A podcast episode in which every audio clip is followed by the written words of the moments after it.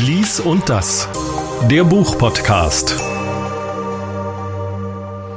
Hallo Christian zu unserer ersten regulären Episode. Hallo Larissa. Ich fand die erste war auch schon relativ regulär irgendwie. Also die war natürlich eine Premiere, das war ein Pilot oder so. Ja, und da wussten wir noch nicht, wann geht die online und so. Und jetzt wissen wir, jetzt sind wir so in unserem 14-Tage-Rhythmus, jetzt müssen wir liefern. Jawohl.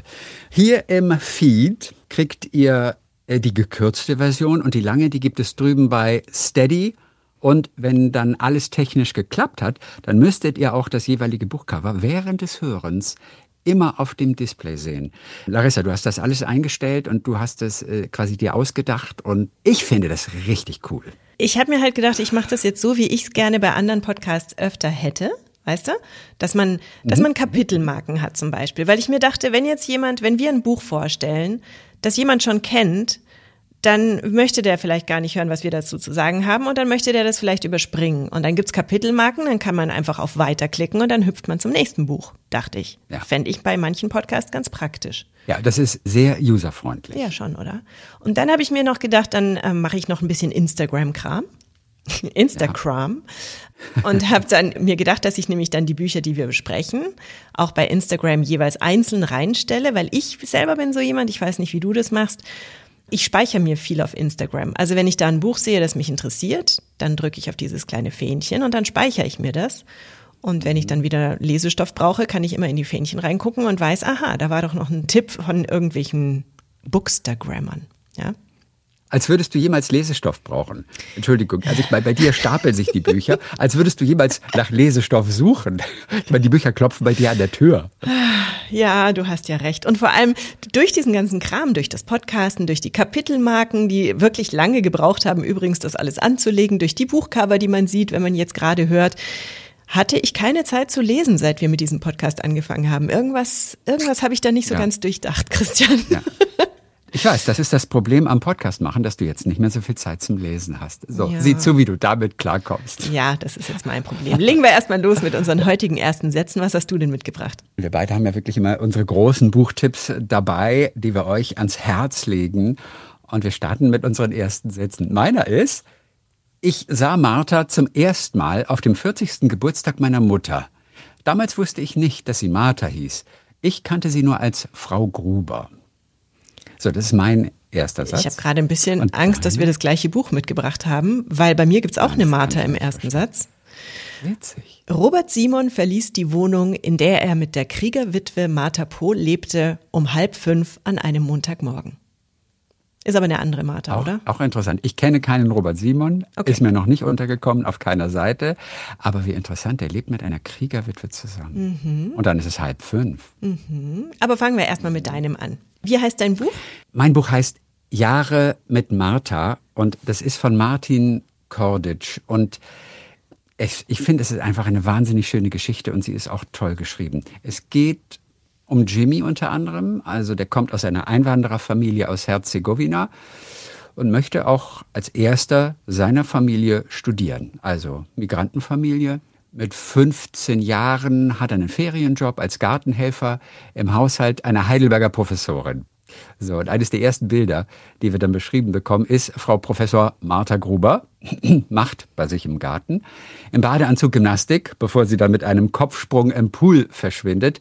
Und der 15-jährige Jimmy, für die Sommerferien als Gartenhelfer engagiert, sägt mit freiem Oberkörper Holz. Also, da liegt schon mal gleich Spannung in der Luft, bis die beiden eines Tages ganz allein sind im Anwesen in Heidelberg.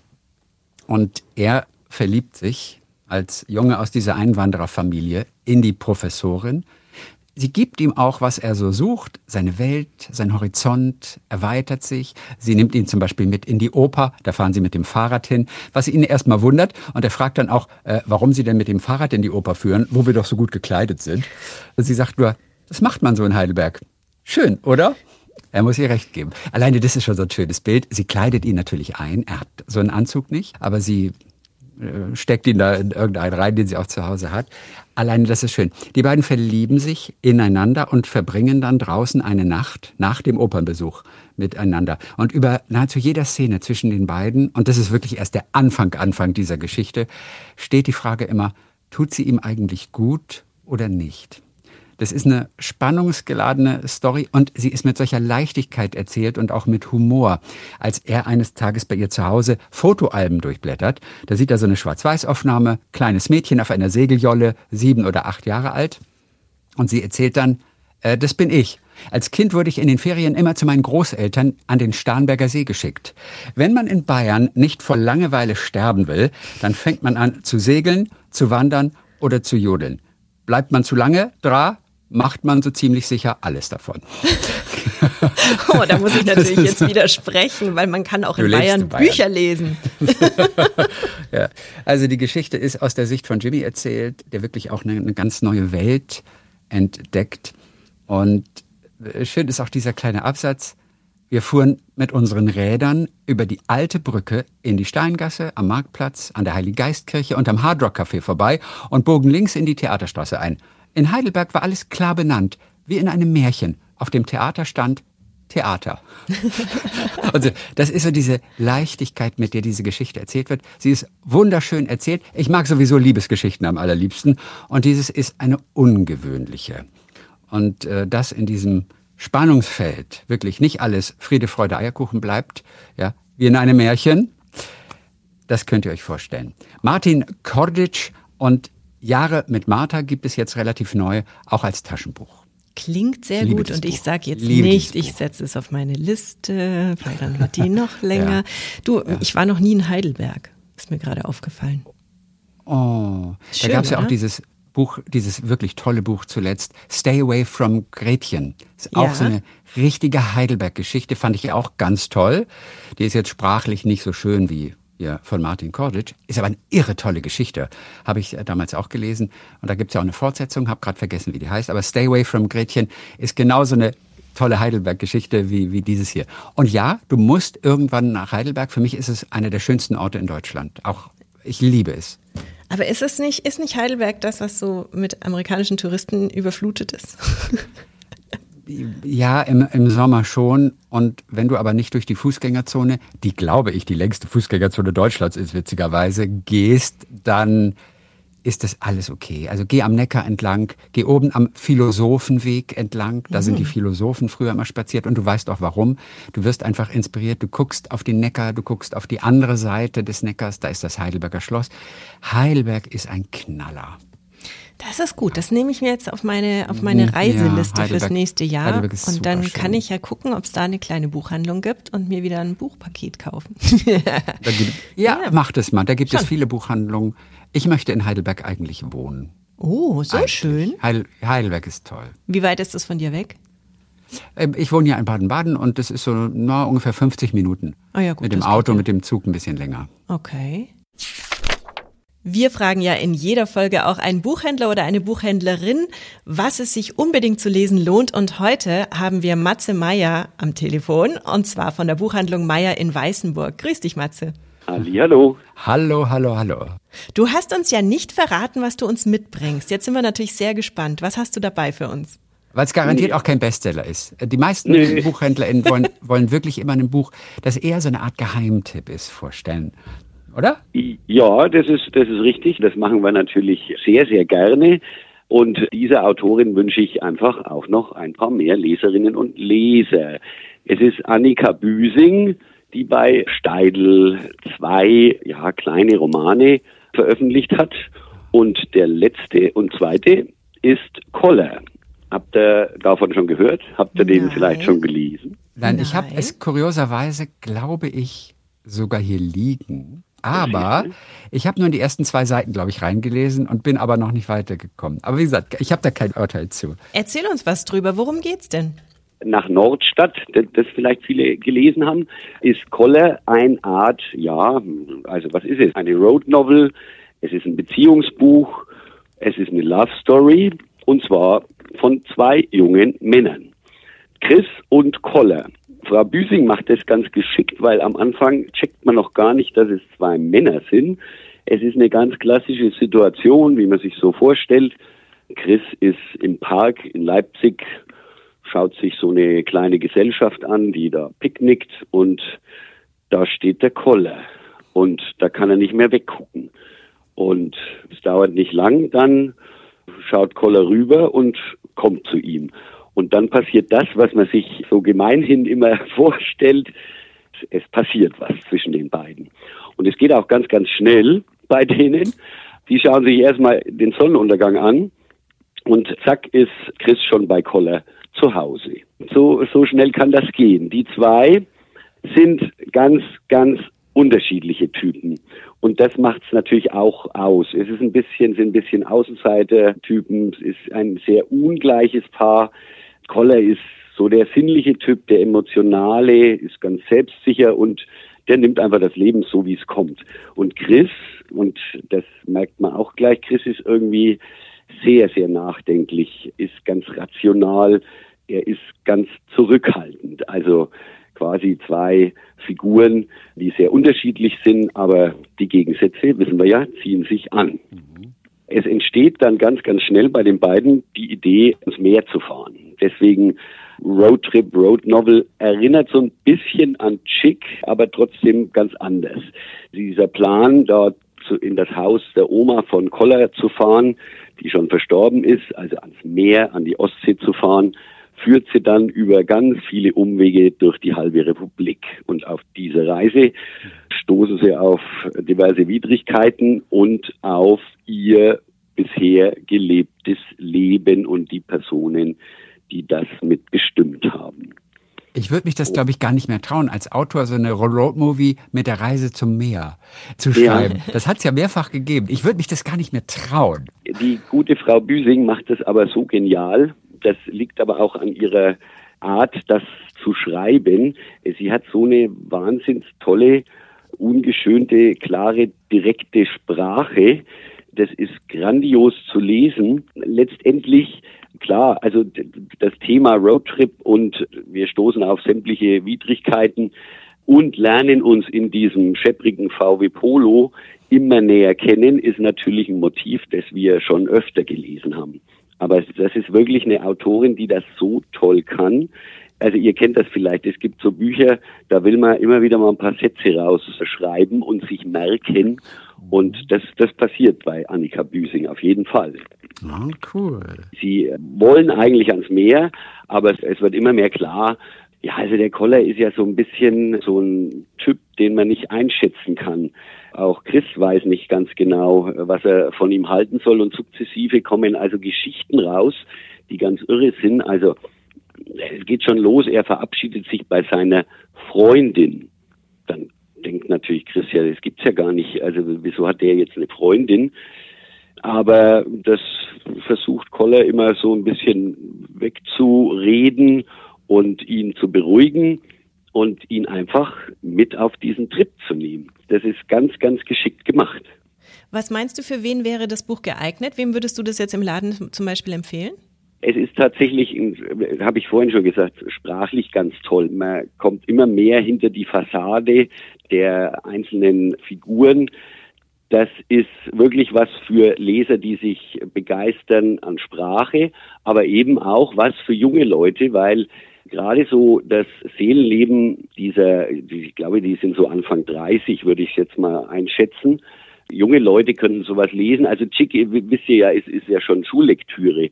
Mhm. Ich sag mal, das, das wäre jetzt so fast auch für die älteren Jahrgangsstufen vielleicht irgendwann mal äh, tatsächlich auch lektüremäßig äh, nicht schlecht. Und es ist eine, eine klar eine queere Liebesgeschichte, aber das ist ja etwas, was gerade auch bei der nachkommenden Leserschaft total, total angesagt ist. Also von dem her auch geeignet für junge Leute. Toll. Annika Büsing. Mhm. Und Koller. Matze, darf ich dich noch was fragen als Experte, wie man Menschen Bücher empfiehlt? Man kann Menschen gar keine Bücher empfehlen, sage ich. Man kann das gar nicht. ja, ist Jeder gut, ist in einer anderen Situation. Dir selber gefällt ja auch das eine Buch in der Situation gut, in der ja. anderen nicht gut.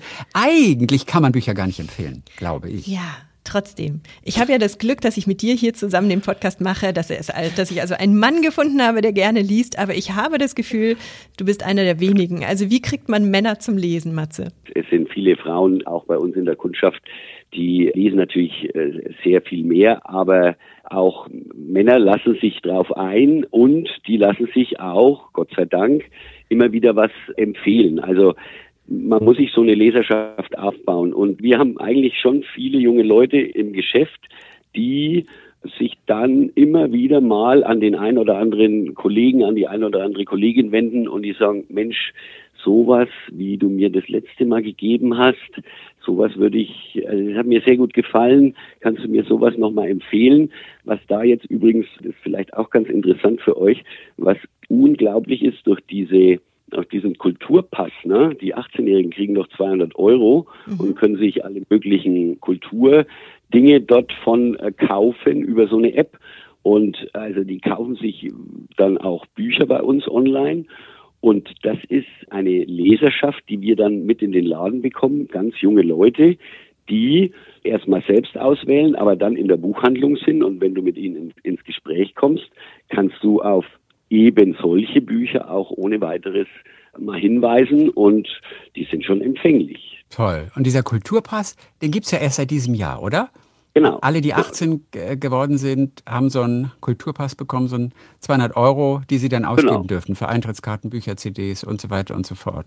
Exakt, exakt. Und da, das ist wirklich toll, weil da kriegen wir auch ja auch ganz neue Leute in die Buchhandlungen. Und wenn die mal da sind, dann sehen die natürlich auch, was es gibt. Ne? Ich meine, so ein kleiner Bildschirm zeigt mal ein paar Bücherleinchen, aber wir haben ja hier so viel mehr im Angebot und rumstehen, dass man da dann zwangsläufig auch mit ins Gespräch kommt und, und mal das ein oder andere den in die Hand drückt und sagt, das probierst du jetzt mal, auf geht's.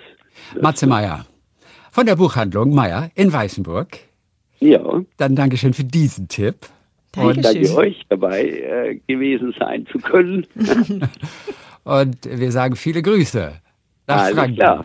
Euch auch. Alles Tschüss. Gute. Danke. Für den, für den Podcast. Alles, alles Gute. Wie war denn dein Weihnachten so? Äh, Weihnachten, ähm, ja, immer ruhig, schön, unaufregend. Wir haben nicht so eine große Familie, deswegen geht's. Aber ich habe auch keine, keine Bücher geschenkt bekommen. Verschenkst du denn selber Bücher? Ich verschenke ganz wenig an Weihnachten. Echt? Auch innerhalb der Familie schenken wir uns eigentlich nichts. Das haben wir vor ein paar Jahren eingeführt, was richtig cool ist, weil du da nicht diese Berge von Geschenkpapier hast. Mhm. Und ich habe danach immer ein schlechtes Gewissen bekommen. Ich denke, oh Gott, in was für einer Welt leben wir? Weißt du, diese Berge von Geschenkpapier. Alles schreit Konsum, Konsum, Konsum. Nichts gegen Bücher verschenken. Aber bei uns haben wir es wirklich geschafft, ganz wenig zu schenken, außer die Kinder. Ne, die Kinder, die kriegen was. Aber die wünschen sich keine Bücher. Die wollen Reitstiefel und sowas. Und bei dir? ähm, wir feiern auch ganz klein in der Familie und das mit dem Geschenkpapier haben wir abgeschafft, weil wir schlichtweg alles in Stoffsäckchen oder in so Geschenkkartons verpacken und die kriegt man dann das nächste Jahr einfach wieder. Also man nimmt es ja, mit und dann am nächsten Jahr, mhm. im nächsten Jahr tut man sein eigenes Geschenk rein für die anderen Leute. Genau, also das ist auch sehr runtergefahren und ich mache es aber so mit meiner Mama, weil die ist ja auch eine totale Leserettin wir haben beide Wunschlisten bei Amazon, so ganz lange. Also das sind eher so, so Merklisten, dass man selber nicht vergisst, welche Bücher man gerne noch lesen würde. Und wir können gegenseitig darauf zugreifen und dann schenken wir uns Bücher von dieser Wunschliste. Und ich mache es ja dann ehrlich gesagt immer so, und ich glaube sie auch, dass ich dann gucke, welches von den Büchern mir auch gefallen würde, dass sie sich da wünscht. Und dann kann ich es mir nämlich ausleihen von ihr und dann haben wir beide was davon. Also insofern, das finde ich immer ganz praktisch eigentlich. Wunschliste bei Amazon und dann aber woanders kaufen. Ach, okay, ich verstehe. Mhm. Ja, ja, okay, mhm. gut. So, äh, mhm. Äh, bei Buch 7 was du ja auch empfiehlst. Erzähl mir bitte kurz von Buch 7. Denn auch auf unserer Webseite werden ja alle Bücher aufgelistet, auch mit einem direkten Link. Genau. Einmal natürlich auch, auch zu Amazon, aber für all die, die Schönbücher schenken wollen, zu Buch 7. Also wir haben ja in Deutschland die wunderbare Buchpreisbindung. Insofern ist es ja eigentlich piep egal, wo man kauft, weil der Preis ist immer der gleiche, zum Glück. Sonst fürchte ich, wären auch die kleinen Buchhändler längst schon kaputt, wenn das nicht so wäre. Und ich habe mir überlegt, welche welche Anbieter wir da immer reinbringen auf unserer Seite und dachte mir, na gut, Amazon ist halt einfach der größte und die meisten kaufen da halt. Also tue ich da einen Link rein. Aber wenn man darüber kauft, beim Bösen sozusagen, dann tut man uns was Gutes mit dem Affiliate-Link. Also wir kriegen ein paar Prozent Provision ab. Aber viel wichtiger wäre mir eigentlich, dass man die Bücher entweder im normalen Buchhandel kauft, also in einem Lädchen, oder bei Buch 7. Buch 7 ist ein sozialer Buchhandel, also ein Online-Buchhandel. Die sind genauso schnell wie Amazon. Also ich habe noch überhaupt keinen Unterschied festgestellt. Also die, die haben alles vorrätig, die, die liefern sehr schnell. aber sie machen eben die Gewinne nur so klein für sich selber, dass sie praktisch ein Auskommen haben und der Rest geht an karitative Zwecke. Und da kann man auch selber seine eigenen Zwecke, die man so kennt. Also ich kenne hier in der Nähe eine Eichhörnchen Auffangstation zum Beispiel, die habe ich denen mal vorgeschlagen, dass sie denen auch was zukommen lassen können. Und man sieht dann auch immer, wenn man was kauft, wie viel Euro oder Cent jetzt von dem Verkauf oder von dem Kauf eben an einen guten Zweck gehen. Und das, das finde ich sehr, sehr gut. Also es geht auch so, Geschäfte zu machen, in Anführungszeichen.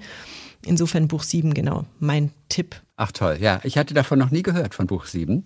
Habe ich auch erst vor kurzem durch dich kennengelernt. Das freut mich. Ich trommel immer, ich trommel die Werbetrommel, aber es ist keine bezahlte Werbung, sondern einfach, weil ich das total cool finde. Und weißt du, was mir aufgefallen ist jetzt so in der, in der Vorweihnachtszeit, in der Adventszeit? Das hat mich fast schon ein bisschen genervt. Und zwar, dass alle Verlage und alle Buchläden und so diese Instagram-Adventskalender machen. Ich weiß nicht, ob die dir auch aufgeploppt sind, aber dann ist Nein. immer so, wir machen heute das erste Türchen auf und morgen machen wir das zweite Türchen auf und du kriegst jeden Tag in deinem Feed ganz viele virtuelle Türchen zum Öffnen. Mhm. Und ich, mich hat's dann genervt, weil es einfach so eine Fülle war. Es waren einfach so viele Türchen und ich habe dann den Überblick verloren. Aber ich habe mir dann überlegt, ob wir, wenn wir so lange durchhalten mit unserem Podcast, nächstes Advent, also Advent 24, jeden Tag ein Buch lesen. Äh, wie jeden Tag ein Buch lesen? Wir können uns ja abwechseln. Also ich die ungeraden, du die geraden und es müssen halt sehr dünne Bücher sein. Aber wie soll ich denn an einem Tag ein Buch lesen? Ja, es müssen halt sehr dünne Bücher sein, weißt du, so, so, so bis so 80, 100 Seiten. Wenn wir jetzt anfangen zu sammeln, dünne Bücher sammeln, das ist jetzt so die Aufgabe für die nächsten elf Monate. Und dann lesen wir jeden Tag ein Buch und erzählen was drüber. Was meinst? Du bist skeptisch. Also, also, ich, ich wüsste nicht, wie ich das schaffen sollte, ja, so viel zu nicht. lesen. ich sehe unseren Podcast als quasi ein Ganzjahres-Adventskalender. Weißt so. du? Hier sind mhm. alle zwei Wochen öffnen sich hier verschiedene Türen. Na gut. Und da ist immer was Schönes dahinter. Ja, okay. Na gut. Ich bin auch gleich gespannt, was, was von dir heute durch das Türchen nach außen gereicht wird. Ja, aber wir haben ja erst noch Gäste. Da, guck mal, da oh, kommt er schon. Ich sehe noch nichts. Hallo, ihr beiden. Ich grüße Hallo, euch. Daniel. Pünktlich. Pünktlich, pünktlich. Ja, selbstverständlich. Ja, also, wir haben ja auch immer prominente Gäste dabei. AutorInnen. Und Daniel Speck ist heute mit dabei. Dann sagen wir Servus nach München, gell? Bei dir. Hallo Christian, hallo Larissa. Du sitzt auch in so. München, da sind wir ja Nachbarn, dann hätten wir uns ja jetzt auch treffen können auf einem Café. ja, sauber. Wo sitzt, wo sitzt du in München? In Riem. Im idyllischen. In Riem? Ja. In Riem, ja. ja. Und du? Ich sitze ziemlich zentral im Glockenbachviertel. Ach, schön, da war ich früher auch mal. Dritter Stock ohne Lift. Ach, es war so schön. Dritter Stock ohne Lift. Ja, Daniel, einer, der wirklich gerne in andere Kulturen eintaucht. Er hat preisgekrönte Drehbücher geschrieben, zu Maria ihm schmeckt's nicht zum Beispiel oder meine verrückte türkische Hochzeit hat er auch einen Bayerischen Filmpreis damals bekommen. Ja, und dann die Romane natürlich. Bella Germania haben wir gehabt. Äh, was hast du gelesen von Ich habe Bella Germania gelesen und zwar, ich glaube, aber Bella erst Germania letztes gelesen. Jahr. Ich bin da ein bisschen hinterher gewesen, okay. mal wieder, weißt ja, lange Leseliste und so. Und fand es total schön, weil da geht's ja um die Einwanderer aus Italien äh, nach vor allem auch München. Und äh, wenn man selber dann ja. hier wohnt und dann eben erfährt, dass äh, zum Beispiel im Münchner Hauptbahnhof unten dann so eine Empfang, äh, wie nennt man das dann, so eine Erstaufnahme. Man nennt es Weiterleitungsstelle, oh Gott, so hieß das damals. Weiterleitungsstelle, ja. Ein ehemaliger Wehrmachtsbunker. Das fand ich wahnsinnig was? spannend, wie du das recherchiert hast. Also ganz, ganz toll, über ja. die eigene Stadt dann dadurch auch wieder was kennenzulernen. Super, das war in den 60er Vor allem aber geht es um die italienischen Restaurants in München. Piccola Sicilia klingt auch wie ein italienisches Restaurant, ist aber das alte Hafenviertel von Tunis, so ein kultureller Schmelztiegel. Äh, da gab es eine Kirche, eine Moscheen und 14 Synagogen. So, so kann man auch zusammenleben, muss man sagen. Ähm, dann zuletzt 2021 war es Jaffa Road. Da geht es um einen Maurice, der drei Frauen geliebt hat und Larissa drei Identitäten gehabt hat. Und als er stirbt, treffen sich drei Erben, die einander nicht kannten. Eine Deutsche, eine Israelin und ein Palästinenser. Das ist eine Konstellation, da wünschten wir uns heute natürlich auch mehr Frieden. Daniel, du warst ganz oft auch auf Reise in Israel, genauso wie, sag ich mal, Indien. Wir sind auch wieder im Jahre 68. Das ist dein letztes Buch, dein ganz neues Buch. Das heißt Yoga Town, ne, die Zeit man, man sehnt sich, man will Frieden, Freiheit, Liebe, äh, erweitert sein Bewusstsein mit indischer Philosophie. Deswegen geht es um drei Deutsche, die auf den Hippie-Trail gehen. Und du triffst ja normalerweise auf deinen Reisen Menschen, die dich inspirieren. In diesem Falle war ja. es aber ein Ort, den du während eines Yoga-Retreats entdeckt hast. Das war ein Ashram. Was macht den so besonders? Also der Ort ist eine Utopie, eine Utopie eines besseren Lebens, einer besseren Zukunft. Und auf eine gewisse Weise handeln ja alle meine Romane von Menschen, die wohin reisen, um dort einen besseren Ort zu finden. Die Italiener reisen nach Deutschland, um dort Arbeit zu finden. Es gibt das gelobte Land als ein Versprechen. Und in Yogatown ist es die Reise nach innen, auf der Suche nach Peace of Mind, also nach innerem Frieden. Das ist eine Reise, die wir alle irgendwo äh, irgendwann in unserem Leben antreten. Und das ist eine Reise, die in der Gegenwartsgeschichte eine Yogalehrerin antritt, gemeinsam mit ihrem Vater. Und der erzählt ihr auf dieser Reise von dem Ort, wo er damals ihre Mutter kennengelernt hat, auf dem Hippie Trail. Und da gibt es eben in Rishikesh diesen wunderschönen Ort namens Beatles Ashram.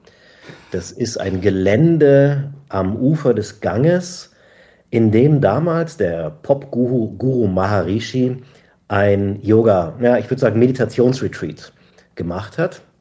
Und die Beatles waren da, äh, Mia Farrow war da, Donovan war da, ähm, Mike Love von den Beach Boys und so weiter. Und meine Protagonisten schlagen da zufällig auch auf, ohne zu wissen, dass die ganzen Promis da abhängen.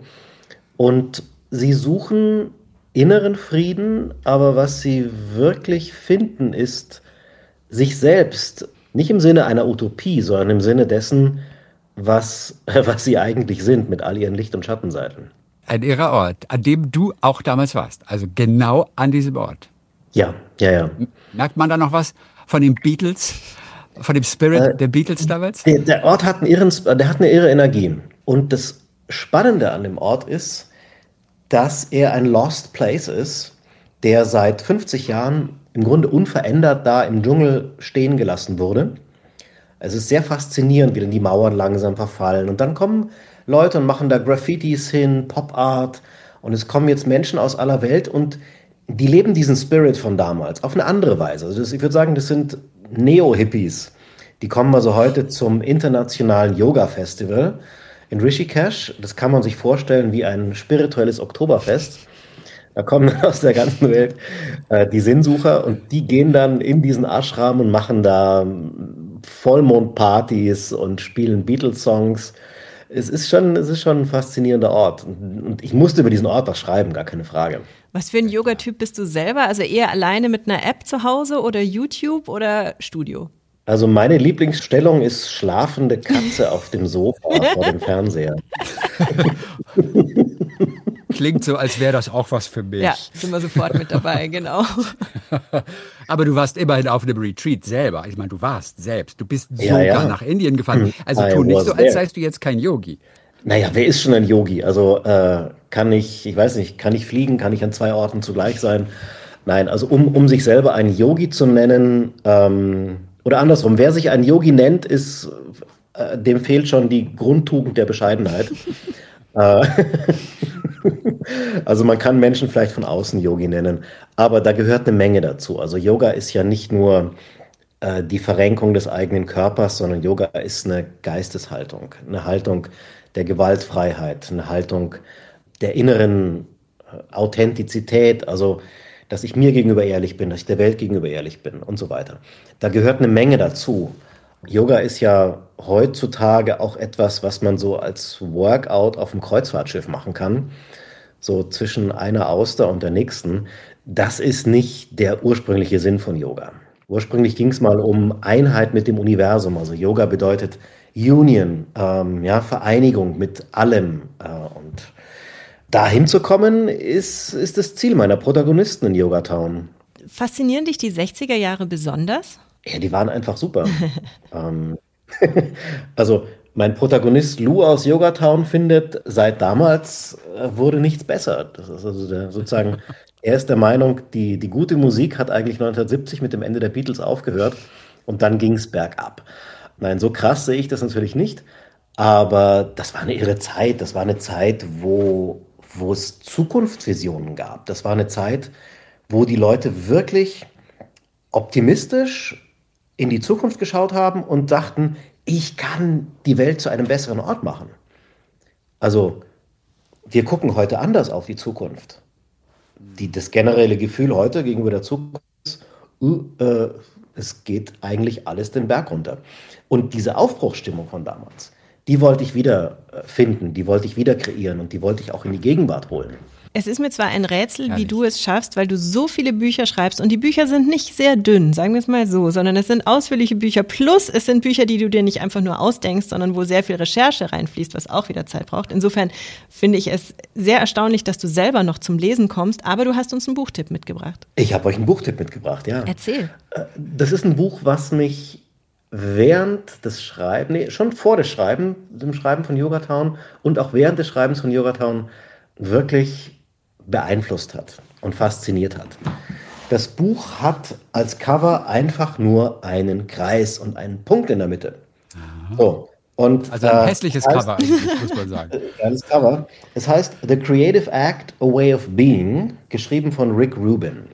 Rick Rubin ist einer der größten und einflussreichsten Musikproduzenten Amerikas.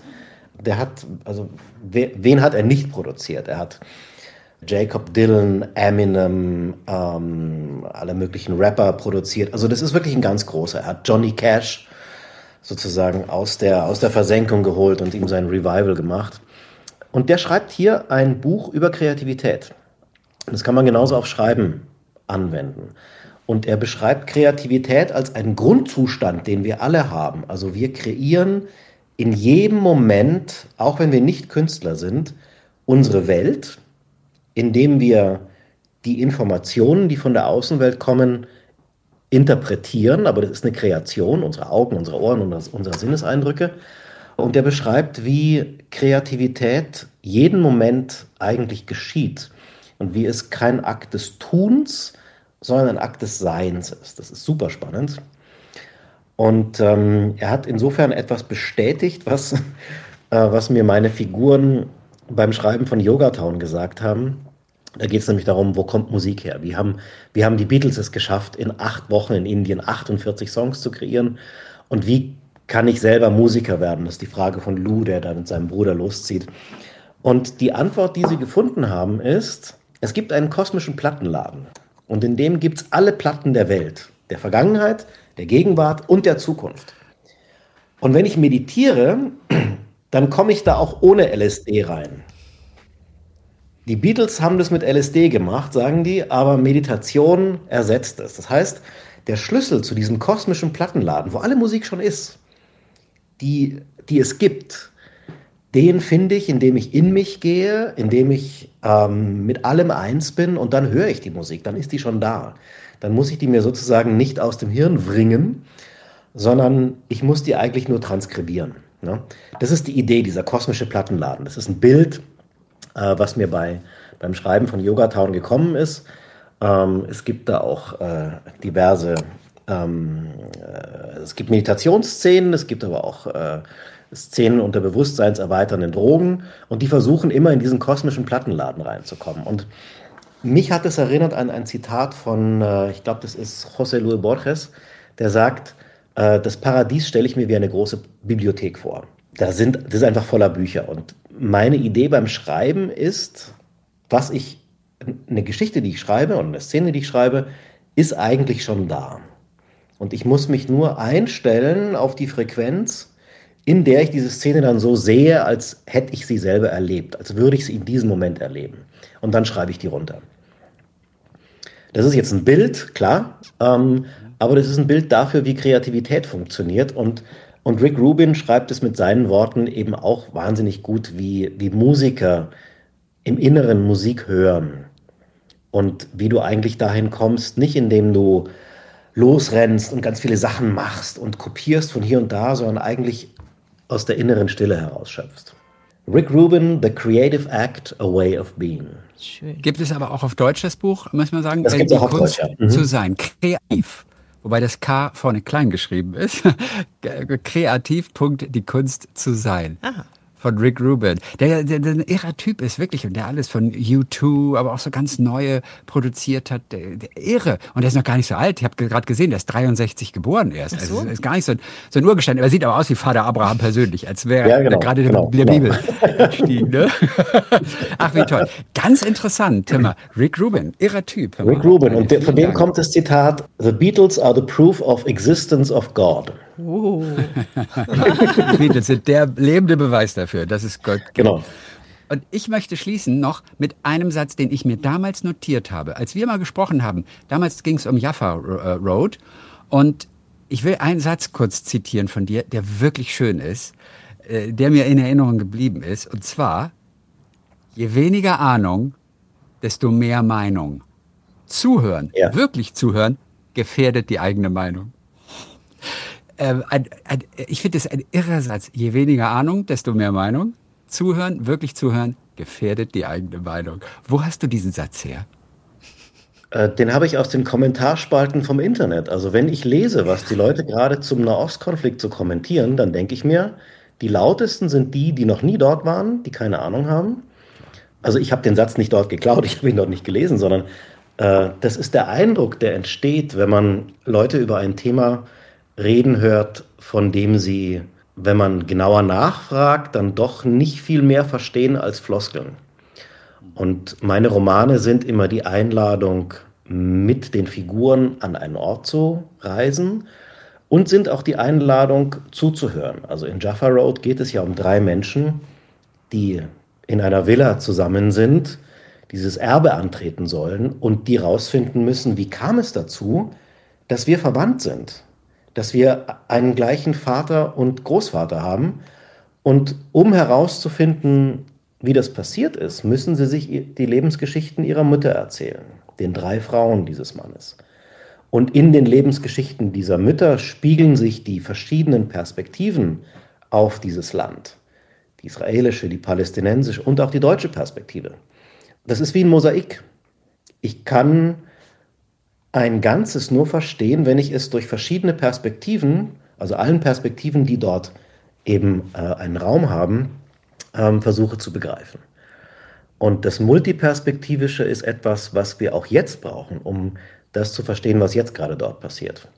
Und insofern sind meine Romane eben immer eine Einladung zum Zuhören und ähm, die Hoffnung, dass durch das Zuhören eine Öffnung des Herzens passieren kann. Daniel Speck, der richtige Gast zur richtigen Zeit, kann man nur sagen. Ich wollte auch sagen, wunderschönes Schlusswort ne? eigentlich. Genau, Yogatown, dein neues Buch, Daniel Speck. Wo führt dich deine nächste Reise hin? Tja, das verrate ich ja, natürlich nicht. Mist. Ich weiß es schon. weit oder nah? äh, nee, gar nicht, gar nicht, gar nicht so weit. Okay. Das ist diesmal, das ist diesmal näher. Dann sind wir mal gespannt, wo du uns wieder mit hinnimmst auf die Reise. Ja, ich freue mich dann mit euch darüber zu sprechen. Danke dir sehr. Daniel. Herzliche Grüße nach München und bis die Tage wieder. Alles Gute. Noch ein Satz. Hast du einen heute auch? Ich habe heute auch einen und zwar habe ich entdeckt, ich lese manchmal auch E-Reader und beim E-Reader kannst du ja Sätze markieren und die kannst du dann im Nachhinein dir anzeigen lassen, teilweise auch im Internet, je nachdem, was für einen Reader man hat. Und deswegen konnte ich da jetzt richtig schön stöbern und Sätze raussuchen. Ich konnte mich aber nicht entscheiden. Also ich habe zwei Sätze mitgebracht. Ich hoffe, das ist auch okay. Und zwar der erste ist, wenn die Leute auch nur die Hälfte der Energie, die sie dafür vergeuden, passende Strümpfe zu finden, auf ihre Mitmenschen verwenden würden, wäre die Welt ein viel angenehmerer Ort. Wie viel Zeit brauchst du so für Strümpfe? Gar nicht. Ich habe immer, die sind immer zusammengeknollt. Ich verliere nie Strümpfe. Oh. Selbst, beim, selbst in die Waschmaschine gehen die als, als Knoll. I, aber dann werden die doch nicht sauber. Doch, natürlich werden die sauber. Wenn du die als Knäuel reintust? Aber selbstverständlich. Weißt du, wie die mit Wasser durchtränkt werden? Natürlich das werden ich ja die sauber. Ich habe nie gehört. Du, du sollst ja nicht mit Strümpfen durch den Schlamm gehen. Äh, ja, dann würde ich die auseinander machen. Aber die, also, nein, sie kommen auch manchmal einzeln natürlich zurück. Also das auch. Aber du weißt, es sind immer zwei davon drin. Ich verliere so gut wie nie Strümpfe. Ja, siehst du, jetzt haben wir noch einen super Lifehack dazu gelernt. Guck mal. Also ja, das heißt, du ziehst die abends auf, knüllst die zusammen, tust sie in die ja, Wäsche und so genau. kommen sie dann auch wieder raus. Manchmal kommen sie einzeln raus, aber du weißt, okay. zwei davon sind auf jeden Fall in dieser Wäscheladung dabei. Siehst du, ich lerne, ich Ja. lerne immer mehr von dir. Sehr Ich, schön. ich habe nie, nie Probleme. Ich, ich habe Frauen in meinem Umfeld, die tragen verschiedene Socken, weil sie einfach nur noch einzelne Socken haben. Ich finde es nicht schön irgendwie. Deswegen, ich habe gerne zwei gleiche Socken an. Nenn mich spießig, aber ich habe gerne zwei gleiche Nein, Socken an. Alles gut, das darfst du. Mein zweiter Satz ist, oder es ist mehr als ein Satz, glaube ich, das hellbraune Sofa aus unserem Wohnzimmer blieb vorübergehend auf dem Rasen stehen und schien sich dort überhaupt nicht wohlzufühlen. Aus seiner gewohnten Umgebung gerissen und ohne ausreichende Informationen darüber, wie es jetzt weitergehen sollte. Das ist doch nur ein Satz, aber ein sehr langer Satz. Fand ich aber sehr schön, dieses arme hellbraune Sofa. Ein Sofa auf dem Rasen, sehr lustig. Und beides ist aus einem Buch, das ich 2019 gelesen habe. Das hat 1248 Seiten.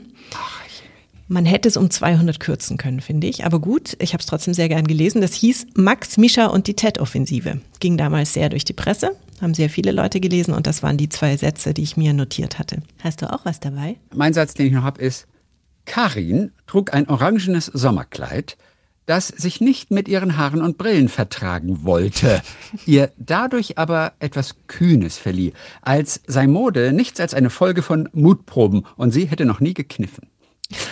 Das ist, das ist von, von Jan Kostow aus Horak am Ende der Welt. Da geht es um einen Schriftsteller, der in der österreichischen Provinz mit seiner Freundin auf Lesetour ist und mittendrin von seinem Verlag erfährt, dass er fallen gelassen wird.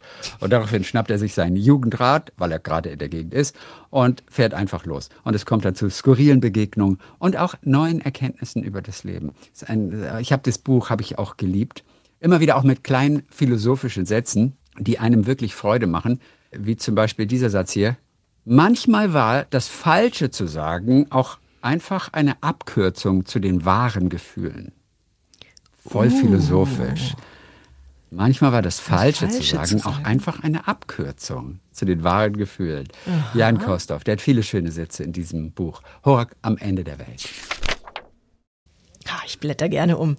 Man muss äh, für alle nicht so ganz audiobegeisterten Menschen erklären, dass wir beide hier so Dinge stehen haben, wo man einfach auf ein Knöpfchen drückt und dann kommen irgendwelche Sounds. Und die sind aber auch noch so schön bunt und ich muss mich so zusammenreißen, dass ich nicht die ganze Zeit auf diese Knöpfchen drücke und irgendwelche Sachen einspiele. Aber ich glaube, das wäre dann nur für mich eine Freude, oder? Also ich lasse es lieber. Dein großer Tipp für heute, Larissa. Ja, mein großer Tipp für heute, Robert Seethaler. Hast du von dem mal was gelesen? Österreichischer Autor? Ich glaube, dieses Buch über Gustav Mahler, der die Überfahrt macht von Amerika, er ist ja auch großer Dirigent damals, wieder zurück nach Europa. Der letzte Satz. Und da geht es um Mahlers letzte Reise. Er ist schon ganz krank und, und an Bord. Ich weiß gar nicht genau, ob er dann noch an Bord stirbt oder ob er es überhaupt schafft, aber es ist seine allerletzte Reise, nachdem er an der Met in New York dirigiert hatte und äh, dann wieder auf dem Ozeandampfer dann zurückfährt von Amerika nach Europa. Es Mann. war aber auch, es war nett, aber mehr fand ich auch nicht. Also mich hat es jetzt nicht berührt. Ich interessiere mich total für so Dirigenten und Gustav Mahler, klassische Musik und die Geschichten rundherum um diese ja wirklich großen Personen. Aber das fand ich so okay. Ich glaube, weil es so wenig um Musik ging. Das hat mich damals irgendwie gestört. Ich habe jetzt sein Neuestes dabei. Das heißt Das Café ohne Namen. Das spielt in Wien 1966. Kann man sich sehr gut vorstellen, wie er das alles so beschreibt. Da geht es um einen Robert, der hilft Händlern auf dem Markt. Und er hilft auch einem Metzger. Der packt also einfach an, wo Hilfe gebraucht wird und vor allem körperliche Hilfe. Und dann irgendwann erfüllt er sich endlich einen Traum und eröffnet, wie könnte es anders sein in Wien, ein eigenes Café. Und eigentlich hat er keine Ahnung, wie sowas geht. Er bewohnt ein Zimmer bei einer Kriegerwitwe, haben wir vorhin im ersten Satz schon gehört, und er hat wenig Geld. Aber dennoch schafft er es irgendwie, dass sein Café für einige Zeit gut läuft. Und das Buch zeigt uns dann die Menschen, für die das Café wichtig wird. Also da gibt es zum Beispiel eine Kellnerin, die einen Ringkämpfer mit Träumen von Amerika heiratet. Und dann eben diese Kriegerwitwe, die langsam dement wird. Aber natürlich gibt es dann auch Robert selbst, seine Geschichte irgendwie habe ich mir dann überlegt, es passiert eigentlich nicht viel in dem Buch, aber trotzdem wurde ich reingezogen in so eine dichte Atmosphäre und in diese Langsamkeit auch, in diese österreichische Langsamkeit, Behebigkeit vielleicht auch. Und es fühlt sich so an, als wäre man selber Gast in einem Café und als würde man die anderen beobachten. Also in, in Wien ist es ja so, da kannst du ja sehr, sehr lange in einem Café sitzen, ohne dass du ja, rauskomplimentiert wirst. Ich hatte das Gefühl, ich sitze da einfach, bei einem Verlängerten und schaue mir so die Leute an, die da, die da ein- und ausgehen, genau, und lese meine Zeitung. Setal hat so einen eigenen Stil und ich glaube, dass der polarisiert. Also entweder man mag ihn oder man mag ihn nicht. Ich mag ihn. Bekannt wurde er zum Beispiel damals, oder zumindest habe ich ihn dadurch äh, kennengelernt, ich weiß nicht, ob das sein erstes war, der Trafikant, so mhm. über so einen Kioskbesitzer. Ja, ja steht bei und mir. Hat diese, diese schon, schönen hellblauen, hellblauen Seiten. Also, Buchschnitt, ich weiß nicht, wie man das genau. nennt. Aber Buchschnitt, ja. der ist auf jeden Fall hellblau. Richtig, genau. Weiß ich noch. Ganz schön eigentlich. Und ich habe da mal nachgeguckt, das kam mir gar nicht so vor, aber ich habe sieben Bücher von ihm gelesen und am besten gefiel mir das von dir erwähnte, der letzte Satz, das ich jetzt offenbar schon wieder vergessen hatte. Es ist echt peinlich, es ist schlimm. Dann noch äh, die weiteren Aussichten und ein ganzes Leben, der jetzt auch verfilmt wurde. Und mein Fazit ist eigentlich, ich mochte das Buch, weil es mich daran erinnert, dass ich endlich mal wieder ins schöne Wien fahren muss. Also neben Heidelberg kommt es auch auf meine Reiseliste für 2024, nach Wien zu fahren. Das ist, äh, ich bin ja hier in München, vier Stunden mit dem Zug.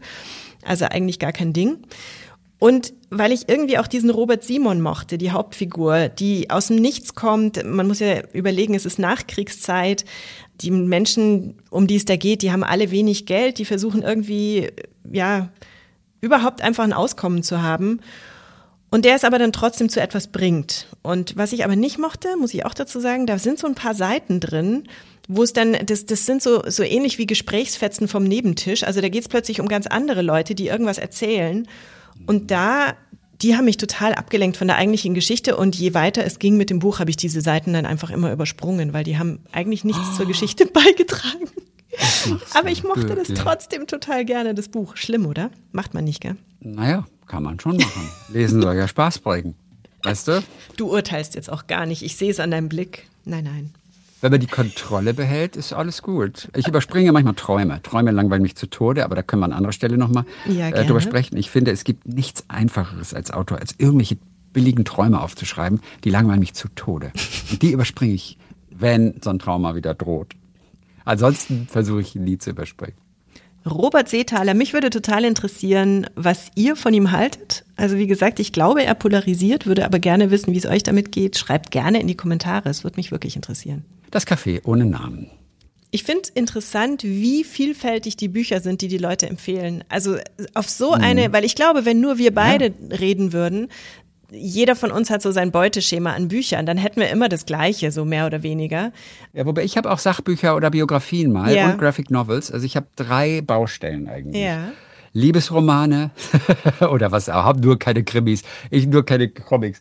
Genau, dann auch ein Graphic Novel ab und zu, aber auch gern. Ich habe die ein oder andere wirklich tolle Biografie, ob von Christoph Daum oder Matthias Maurer oben aus dem All, das sind auch richtig ja. coole Bücher. Noch richtig toll. Aber wie gesagt, da kommen wir ja gar nicht zu. Nee, aber, aber doch, bring die auch mit. Aber diese Vielfalt ist wirklich super. Ich bin sehr begeistert. Und deswegen ist es auch immer wichtig, dass wir eure Stimmen hören. Ihr müsst uns Bücher empfehlen. Welche Bücher haben euch denn fasziniert? Welche haben irgendwie euch tagelang, wochenlang beschäftigt und ihr konntet an nichts anderes mehr denken. Ihr konntet es nicht weglegen. Ihr habt die Arbeit geschwänzt, um das Buch fertig zu lesen, zum Beispiel. Nein, das habe ich nicht. Na gut, die Latte hängt jetzt wirklich sehr hoch. Ja. Aber manchmal reicht es auch einfach, wenn einem ein Buch richtig gut gefallen na hat. Na gut, na gut. Oder? Also, wenn euch ein Buch richtig gut gefallen hat, schickt uns eine Sprachnachricht an liesunddas.gmail.com. Wir freuen uns sehr, wir nehmen die dann mit rein. Und dieses Mal, fand ich ganz nett, hat sich Philipp gemeldet. Und zwar hat er mir eine Sprachnachricht geschickt und hat danach dann gefragt, oh, seine Ehefrau Annelie würde auch gerne eine schicken, ob das okay wäre. Insofern haben wir dieses Mal ein lesendes Ehepaar mit den Tipps aus der Community. Janusz erzählt Grimms Märchen. Vor vielen, vielen Jahren schenkte mir meine Schwester zu Weihnachten dieses Buch. Und es hat mich bis heute begleitet. Hier finden sich Neuinterpretationen der Grimms Märchen, was ich als Teenager recht witzig fand. Da wird schon mal der süße Brei industriell abgefüllt ein Bauer gibt sich als Arzt aus, was irgendwie niemand hinterfragt, weil er ja so klug daherredet, und die Bremer Stadtmusikanten machen einen auf Punkband. Kurzum, meine Leidenschaft für Geschichten erzählen wurde hier weiter befeuert. Aber klar, nicht jede Geschichte ist ein Hit. Das elektrische Rotkäppchen ist wohl eher mit fünf witzig als mit 40. Aber als ich das Buch in der ersten Pandemiewelle für meinen Neffen eingelesen und ihm jeden Tag eine Geschichte geschickt habe, war es einfach das beste Buch der Welt für mich. Danke, Schwester, für dieses tolle Buch. Liebe Grüße, Philipp von Philipps Podcast Pastete. Das Buch, das mich zuletzt begeistert hat, ist Babel von R.F. Kwang. Es spielt im England der industriellen Revolution, allerdings in einer alternativen Realität. Magie, gespeichert in Silber, treibt hier die ganze Welt an. Und das Interessante daran ist aber, dass die Magie nur durch Übersetzung getrieben wird. Die unüberbrückbare Lücke zwischen Bedeutung in verschiedenen Sprachen, also die mitschwingenden Bedeutungen, die sich nicht übersetzen lassen. Es geht um Linguistik, aber durch die Augen des chinesischstämmigen Hauptcharakters Robin vor allem auch um Kolonialismus und was es heißt, in diesem Dazwischen der Sprachen und der Kulturen zu existieren und diese Zerrissenheit zu fühlen. Genau, das wäre mein Buchtipp. Viel Spaß damit. Also nochmal kurz, das war Philipps Tipp. Janosch erzählt Grimms Märchen und seine Ehefrau Annelie hat uns Babel empfohlen. Alle Tipps natürlich wie immer zum Nachlesen auf liesunddas.com. Und noch ein Gedicht. Ich habe noch eins zum Schluss. Ja, erzähl. Ja, und, und dieses Gedicht, ich habe es erst vor einiger Zeit entdeckt, das ist von Friedrich Arni. Den kennen wir auch als Schriftsteller, mhm. viele Kriminalromane. Auch aus München. Auch aus München, genau, das ist sehr Münchenlastig mhm. heute. Und er schreibt auch viele Fernsehfilme. Ähm, also der, der ist wirklich, der schreibt an allen Fronten. Und ich habe ihn vor kurzem erst als Dichter auch entdeckt und er schreibt richtig tolle Gedichte, auch so Alltagslyrik, weißt du, ähm, extrem zugängliche. Und dieses Gedicht, mit dem ich ihn entdeckt habe, das heißt Sternenkuss. Und das ist aber so ein bisschen so ein Rätsel, weil ich mich mal gefragt habe, okay, okay, okay, was genau ist die Geschichte? Wir sind übrigens auch da wieder in Bayern. Also, ich, ganz kurz, hat ungefähr sechs, sieben Zeilen. In seinem kleinen Herzen trägt er Spuren kleinen Glücks von Perlach bis nach Mittersendling, wo Anastasia sein Pausenbrot bekam und er dafür den Sternenkuss. Manchmal streckt er seine Hand zum Himmel. Da oben wohnt sie heut und er mit Tüten voller Tant im Kellerland. Oh, und ich fand alleine das Wort. Tant ist auch ja, Tant. Ich fand das Wort Sternenkuss alleine schon so toll. Ja, und diese Geschichte. Aber traurig. Ja, ich weiß es nicht genau, ob sie wirklich traurig nicht? ist, ob sie so gemeint ist. Und ich habe Friedrich Arni ja sogar angeschrieben und wir haben da so ein bisschen gerätselt, ähm, ob es eine kleine Geschichte dazu gibt. Und er hat einfach nur dazu gesagt, für mich ist ein Sternenkuss der himmlischste Kuss, den man sich nur vorstellen kann. Als würde man von Lippen aus Sternen geküsst. So in der Art. Vielen Dank, dass Sie das Gedicht so würdigen. Schön. Ja, das hat Friedrich Arni dazu geschrieben. Toll. Ja, also er hat sich nicht darauf eingelassen, ob es denn am Ende eine traurige Geschichte ist. Ich denke auch, dass die gestorben ist und dass sie jetzt im Himmel wohnt. Ja, so und, klingt und er Und dass er so ein Messi ist jetzt mit seinem Tanz. dass er so ein Messi ist. Sogar so weit gehst du. Okay. Und dieses Gedicht ist aus dem Buch Im Zimmer meines Vaters. Und da sind lauter andere wirklich wunderschöne Gedichte, vielleicht an anderer Stelle noch mal mehr die so zugänglich sind und aber auch so schön und so originell. Ich liebe dieses Buch. Es ist das Buch, das ich aktuell am liebsten verschenke. Im Zimmer meines Vaters. Gedichte von Friedrich Arni. Siehst du mal, und ich habe jetzt gelernt, dass Friedrich Arni Gedichte schreibt. Das wusste ich ehrlich gesagt noch nicht. Nein, ich ja auch nicht bis vor genau. kurzem. Genau. Und äh, Gedichte sind ja, das Tolle an Gedichten ist ja, man kann sie mal so zwischendurch lesen. Ja, und dann be begleiten die Zeilen einen den ganzen Tag. Und wenn man sagt, man hat keine Zeit, um ein dickes Buch zu lesen, die Ausrede gibt's bei Gedichten nicht. Also da hat man immer die Zeit dafür. Sehr schön. Und das ist wirklich das Tolle, dass man die zu jeder Zeit irgendwo und überall lesen kann und sein Lieblingsgedicht gerne mal ausdrucken und in die Hosentasche. Du wirst es lieben, wenn du im Supermarkt an der Kasse stehst und das Gedicht rausholen kannst. So Pocket Poetry, weißt du? Ja. Sehr schön. Und ähm, es gibt auch was Neues und da freue ich mich jetzt schon drauf. Ich glaube im April, Anfang April, da kommt ein neuer Gedichtband von ihm raus und der heißt einfach Stift. Aber ich sag dir, nee, ich glaube im März kommt der schon raus. Ich bin sicher, dass wir an entsprechender Stelle dann von mir hören werden. Oh ja, sehr wenn schön. dir das auch wieder so gut gefällt. Ja, Stift. Aber erst im Ja, März. lad ihn doch ein. Er soll uns ein Buch empfehlen. Ganz einfach. Zwei Fliegen mit einer Klappe und So so. machen wir genau. das. Wunderbar, das war's für heute mit 1005 Büchern gefühlt, die wir euch empfehlen wollen. Ihr könnt sie alle nochmal nachlesen auf liesunddas.com, werde ich alles wieder zusammen tippen natürlich. Und ich würde mich sehr, sehr freuen, wenn ihr rüberkommt zu Steady in unsere kleine Buch-Community, die erst, erst noch wachsen und entstehen muss. Die gibt's eigentlich noch gar nicht so richtig, weil ihr da noch nicht seid. Also kommt rüber, da gibt's dann die ungekürzten langen Versionen. Und ähm, wir haben uns vorgenommen, dass wir uns dann auch einmal im Monat mit euch über einen Videoanbieter unserer Wahl, den wir noch nicht näher benannt haben, zusammenschalten, um mit euch über Bücher zu sprechen. Es würde mich sehr freuen, wenn ihr da hinkommt. Steady ist eine Plattform aus Deutschland, die eben möglich macht, dass Communities sich finden und ja, sich austauschen über ihre Hobbys. Dann war es das für heute. Bis in 14 Tagen. Bis dann. Ciao. Ihr Lieben, bye bye. Wir müssen uns noch irgend so eine gut lies oder sowas. Weißt du, so eine, so eine, was, was wünscht man denn lesenden Menschen so als Verabschiedung? Oh, mein Magen knurrt schon. Oh Gott. also guten Appetit erstmal. Mahlzeit. Mahlzeit sagt man in Good, Bayern. good, good, good, good books. Good, Good books. books. Allzeit gute good Bücher. books. Genau.